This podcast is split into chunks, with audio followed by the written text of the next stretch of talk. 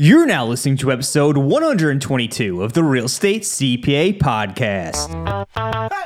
Your source for all things real estate, accounting, and tax. Here we reveal our secrets that can save you thousands in taxes, streamline your accounting process, and help grow your business. Stay tuned to hear insightful interviews with industry experts, successful real estate investors, and current clients on what strategies they use to grow their business and how they steer clear of Uncle Sam. Hi, everyone. Thanks for tuning in. Brandon Hall and Thomas Costelli here today with Brian Mittendorf, designated professor of accounting at the Fisher School of Business at Ohio State University and former associate accounting professor at Yale School of Management. Brian's work in nonprofit organizations and other subject matters have been featured in several academic journals, including the Accounting Review, the Journal of Accounting and Economics, and others. Today's episode, we discuss the ins and outs of donor-advised funds, why an individual may choose to donate to a donor-advised fund instead of giving directly to a public charity, and the current tax impacts for a donor donating to a donor-advised fund. Brian, thanks so much for taking the time to come on the show today. Would you be able to give our listeners a little information on your background? Sure. I currently teach accounting at The Ohio State University, previously at Yale University. I worked as an accountant briefly at KPMG, but since then went into academia and have been studying and researching accounting, in particular nonprofit organizations, in recent years. Awesome. And one of the topics, the topic we have for today was donor-advised funds. A lot of our listeners, a lot of our clients often reach out to discuss donor-advised funds. So just wondering if you would be able to give us kind of like an overview of the basics of donor-advised funds. Sure. I guess big picture, they lie somewhere in between a traditional public charity and a private foundation. I like to think of them as being miniature private foundations, though many of them are quite big, in that they serve the role of a donor can make contributions to this organization, receive a tax deduction for the initial contribution, and then make decisions down the road as to how those funds are used. So they operate in many ways like a private foundation. They just happen to be housed within a traditional charity. Got it. And what is a private foundation? Oh, sure. Yeah. So a private foundation is a charity that's established by typically a family, an individual or family, and also run subsequently by those individuals. And so they face additional restrictions from the IRS to ensure that essentially that the tax deduction that they received was justified, given that the organization is being run essentially by the donors. Got it. Why are donor-advised funds? Why are they so popular? Yes, I mean, I'd say you've seen a lot of growth, and perhaps the last decade, you've seen substantial growth in donor-advised funds. And, I think the reason is twofold. One is we've seen kind of larger sponsors get involved in the game. I mean, originally, it was largely community foundations who were helping pool resources for a community, perhaps individual donors who didn't have sufficient wealth to set up their own private foundation. But a community worth of donors can kind of pool those resources together. That was the traditional view of donor-advised funds. And I think you've seen some of these larger commercially affiliated sponsors like Fidelity and Schwab, Vanguard, Goldman Sachs, who have established their own donor-advised funds. And they've been pretty effective at reaching out to donors and communicating the advantages. So if we look at it from a purely tax perspective, and I know there's other benefits of donor-advised funds from just taxes, and I'm sure we'll get to that in just a second, but let's just say that I'm a high net worth individual and I want to go make a $50,000 contribution to, say you go make a $50,000 donation to Goodwill, I'm going to get a $50,000 tax deduction on Schedule A in my tax return. Is there anything different about the charitable contribution from a donor-advised fund rather than just giving it to some other charity? So, I mean, I guess the big difference would be donor-advised funds are housed within public charities. Goodwill is a public charity. So if the ultimate goal was to give funds to Goodwill, you could give directly. They essentially, a donor-advised fund will serve as a middleman, if I can, for lack of a better term, in that transaction. So I could give directly to Goodwill, or I could give to a donor-advised fund and then have the donor-advised fund subsequently make a gift to Goodwill. Now, the reason why you would consider introducing this third party is, one reason is it separates when you get the tax deduction from when you actually want to make those funds available for use by Goodwill. So you can put the funds into donor-advised fund today, get the tax deduction today, and then make a determination down the road when you want those funds to be distributed to Goodwill. So it creates a timing separation between when the tax deduction arrives and when the funds arrive at the charity who makes use of them. That's one big appeal, I would say. And we could talk, you know, the other piece would be that there are large tax advantages. If you're going to make a donation of that sort, say $50,000 donation to Goodwill, it's tax advantage to, instead of giving cash, give an asset that's gone up in value. And donor-advised fund sponsors tend to be much better at receiving those sorts of gifts. If it's a publicly traded stock, that's kind of easy for anyone to handle. But if you're talking about appreciated assets, say cryptocurrencies or limited partnership interests, not every charity can handle those. So if a donor-advised fund receives one of these appreciated assets, do they then liquidate it, create cash, and then go contribute the cash? Or do they just leave the assets on their books and then donate the asset to the Goodwill type charities at some point? Typically, it would be liquidated. Different sponsors of donor-advised funds have different policies on that. Fidelity Charitable is the largest in the country, and they do have a tendency to liquidate pretty quickly those assets and then invest them in something affiliated with Fidelity, something that is, you know, more liquid, so that it's available to transfer to an operating charity. So ultimately, what Goodwill is going to get is cash or something like it, but they can receive that initial gift and liquidate it, turn it to cash. So one of the key benefits that you talked about was the timing difference of making the contribution and getting the deduction versus making it available for use for whatever charity ultimately receives the funds. So if I make a donation to a donor-advised fund today and I get the tax, I'm assuming I get that tax deduction today, but I can theoretically make the money available to Goodwill at some later point. How long can I let the funds just sit in the donor-advised funds before I have to make them available to some charity? Yeah, that's a good question. So the initial gift, like you said, if I make it to a donor-advised fund today, I can claim that as a tax deduction today. And the reason why I'm technically allowed to do that is because legally speaking, I've handed over the funds to that donor-advised fund sponsor, the organization, the charity that's sponsoring that fund. So if I made the gift to Fidelity Charitable, technically I've transferred control to Fidelity Charitable, and that's why I can claim a tax deduction. As a practical matter, they rely on me then as the donor advisor to that fund. So I can advise them as to what to do. So it depends on the individual sponsor, what their policies would be as to how quickly it needs to be dispersed. Legally speaking, there is not a legal restriction that needs to go out at any particular point in time. From a legal or tax standpoint, it's already been given to a charity. The donor advised fund sponsor is a charity.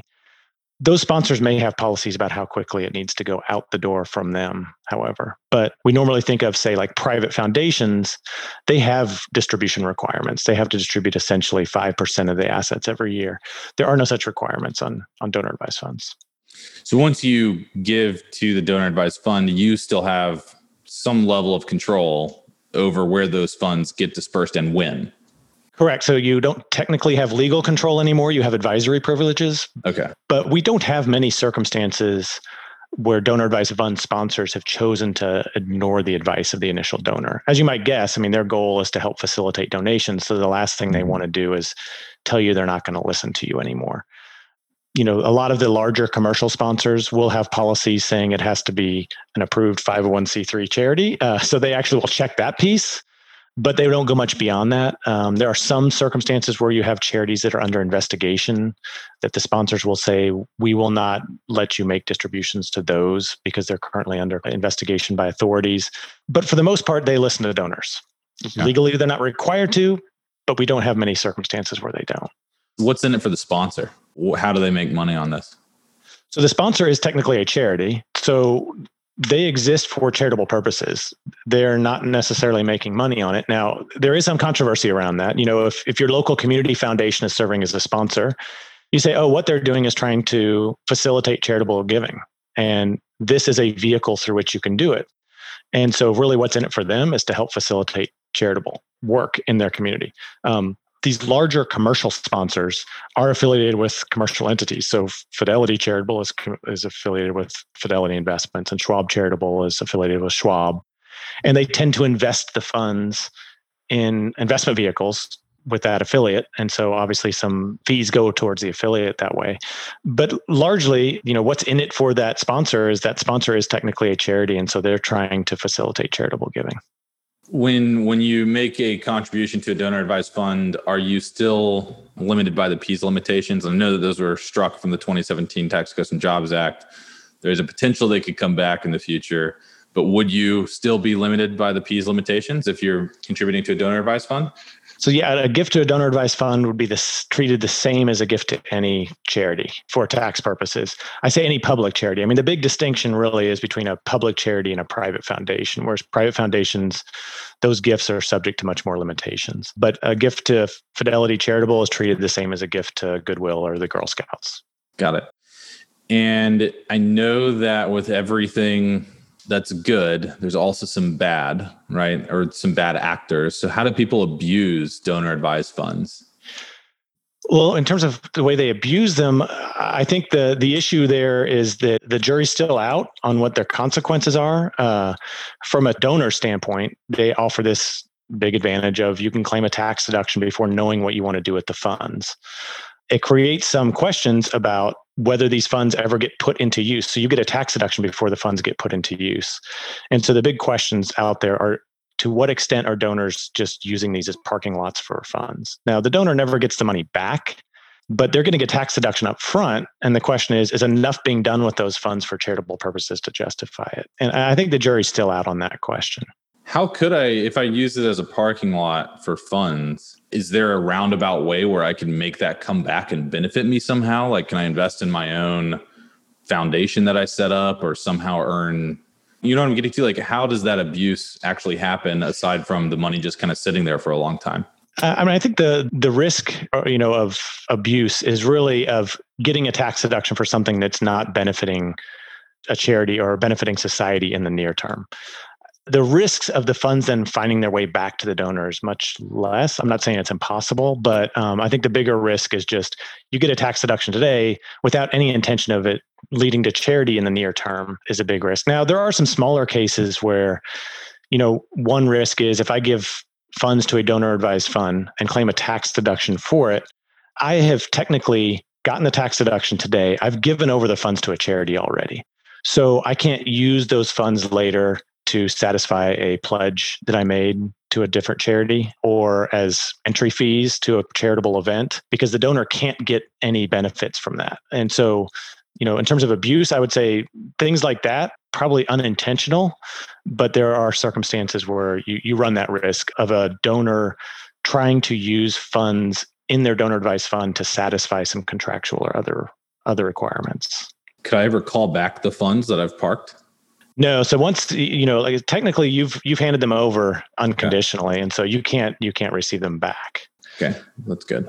I'm trying to think of all the ways that somebody could potentially abuse this, you know, especially when you're parking money in a charitable location. We've seen lots of tax court cases where people have tried creative things. And so I'm just, that's good though. And I can't rule out that there's not abuses there, but I think that the larger question is one of just, does it justify getting a tax deduction up front if you don't have an intention as to how the funds are going to be used?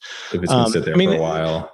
Yeah. And there are some, it creates a somewhat of a disconnect. You know, the legal or tax circumstance is you put the money in the donor advised funds, they are no longer yours.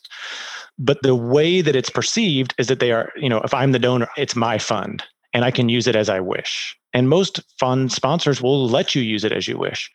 And so drawing that line between the donor and the fund becomes a bit of a challenge. And so there's a current court case of donors who sued Fidelity Charitable. They put some stock that they had a substantial ownership into a donor advised fund, and they sued Fidelity for unloading that stock and putting downward pressure on the price of that stock because they, of course, retained some of their own. So that's a case where they viewed it as they should retain some control, and Fidelity viewed it as they didn't retain control. I mean, obviously, there's lots of legal questions involved there, but you know, kind of the big picture, the non-legal aspect of this is it just points to the blurred boundaries between the donor and the fund, and that can create some challenges. You know, another area where we may see this is you have like stocks that are about to become initial public offerings that are privately held. where they are subject to rules. Insiders can't sell them during certain periods of time. Insiders can donate them, though. And so they can get a tax deduction for them when they otherwise couldn't dispose of them. But again, those aren't really abuses as much as it creates a circumstance where it's hard to draw the line between the donor and the fund. I think Tom wants to ask a couple questions about the court case or just the net effects of the charitable giving. But before I let him take over, I think it's just important to highlight here that we run across a lot of prospective clients who will do anything to save a tax dollar. And it's just important when we're talking about anything charitable to remember what the intent of the gift was. It's not to go and find a tax shelter. It is at the end of the day to invest in a charity and spread the wealth a little bit. Yes, you get a tax benefit by doing so, but I know that I was asking you how to abuse the system. I don't expect anybody, and maybe I should disclaim here that I don't want you to go and abuse the system. Yeah. What I wanted to point out was that if you're going to make the donation, you need to go and place the fund somewhere. Don't just use it as a parking lot. But I'm also glad that we had that discussion, because what it highlights is you can't get the money back. It's gone. So you might as well make the donation and then go and actually make the donation to whatever the end charity is at the end of the day. Yeah, I think that's a good point. And, for the most part, as long as marginal tax rates aren't above 50%, there's really no reason to do this just for tax reasons. Now, what the donor advised fund offers to a donor is an ability to get some additional tax benefits for doing this charitable act. But it's hard to come up with circumstances where you would do it solely for tax purposes. But there are tax advantages to doing it if you are going to seek to give. Yeah, that makes a lot of sense. And just to be clear, because as I was listening along here, it sounds like, people aren't, the average person isn't going to actually create a donor advised fund. Rather, what they're going to do is going to make a charitable contribution to a donor advised fund. Correct. And, really, that's one of the big advantages. If you want to have your own private foundation, you have to start a private foundation and do all of the administrative upkeep that's required. If you want to start a donor-advised fund, there's an organization which is a sponsor, which will start a donor-advised fund on your behalf that all you do is put resources in it. And so I like to think of it as a miniature private foundation in that sense. It's you have the upside of having a private foundation.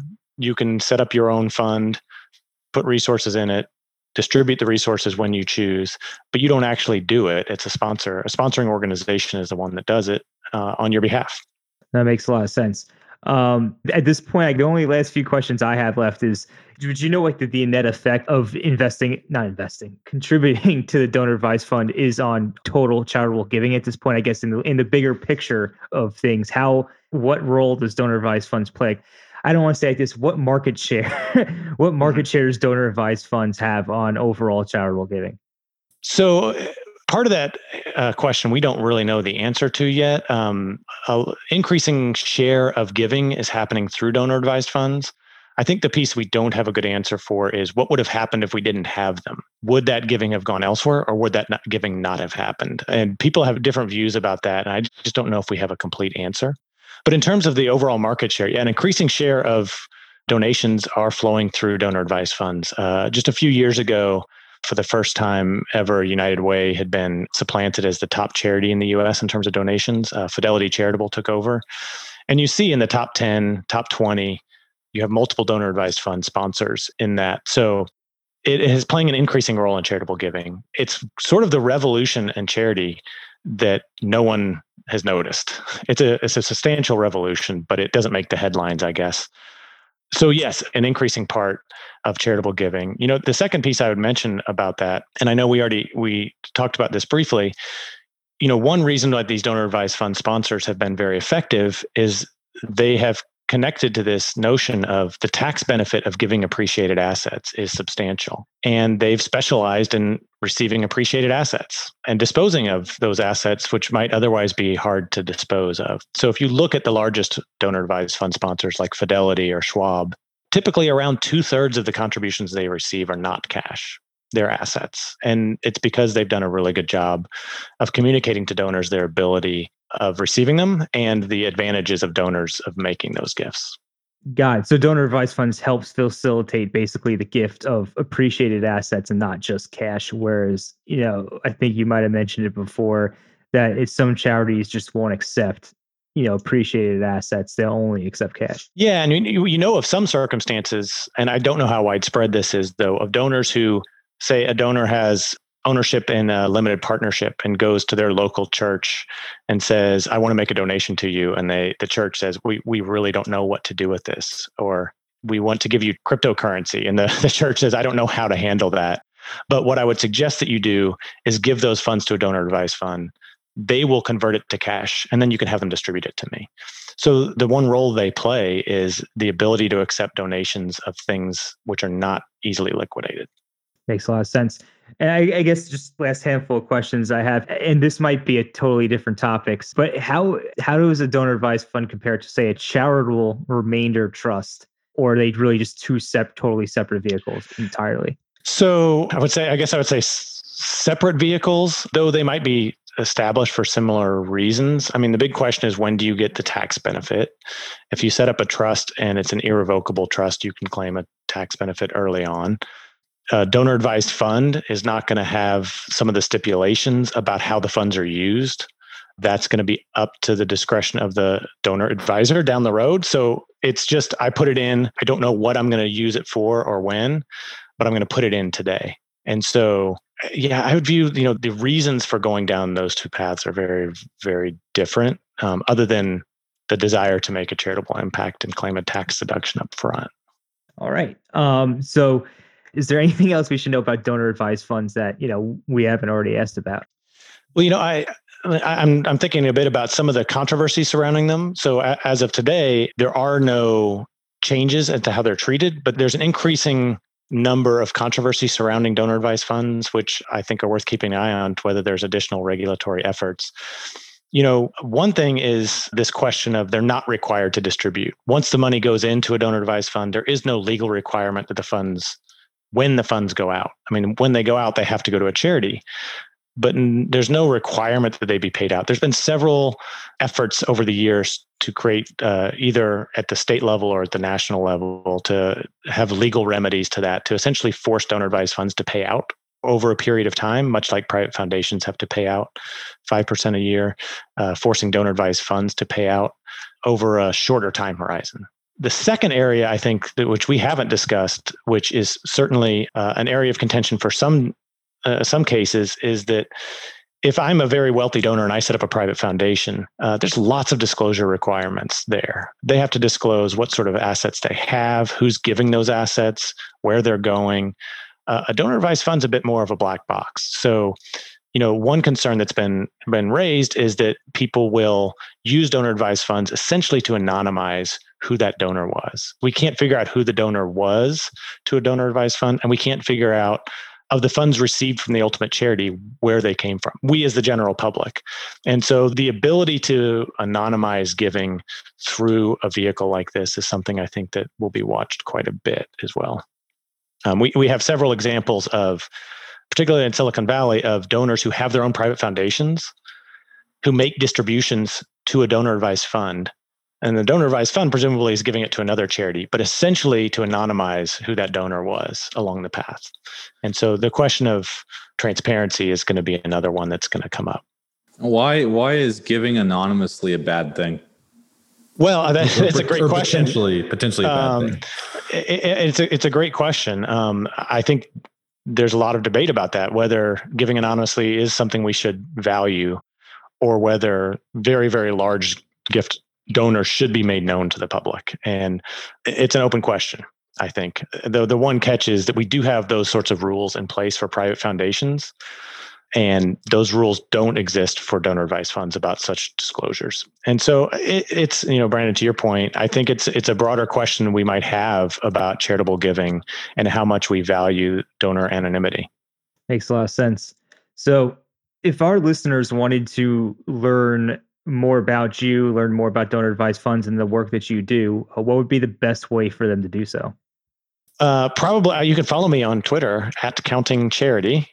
So I tend to tweet out any of the work that I'm doing. I probably will tweet out about it. But I also, you know, I do research through Ohio State. But that's probably the easiest way to find me.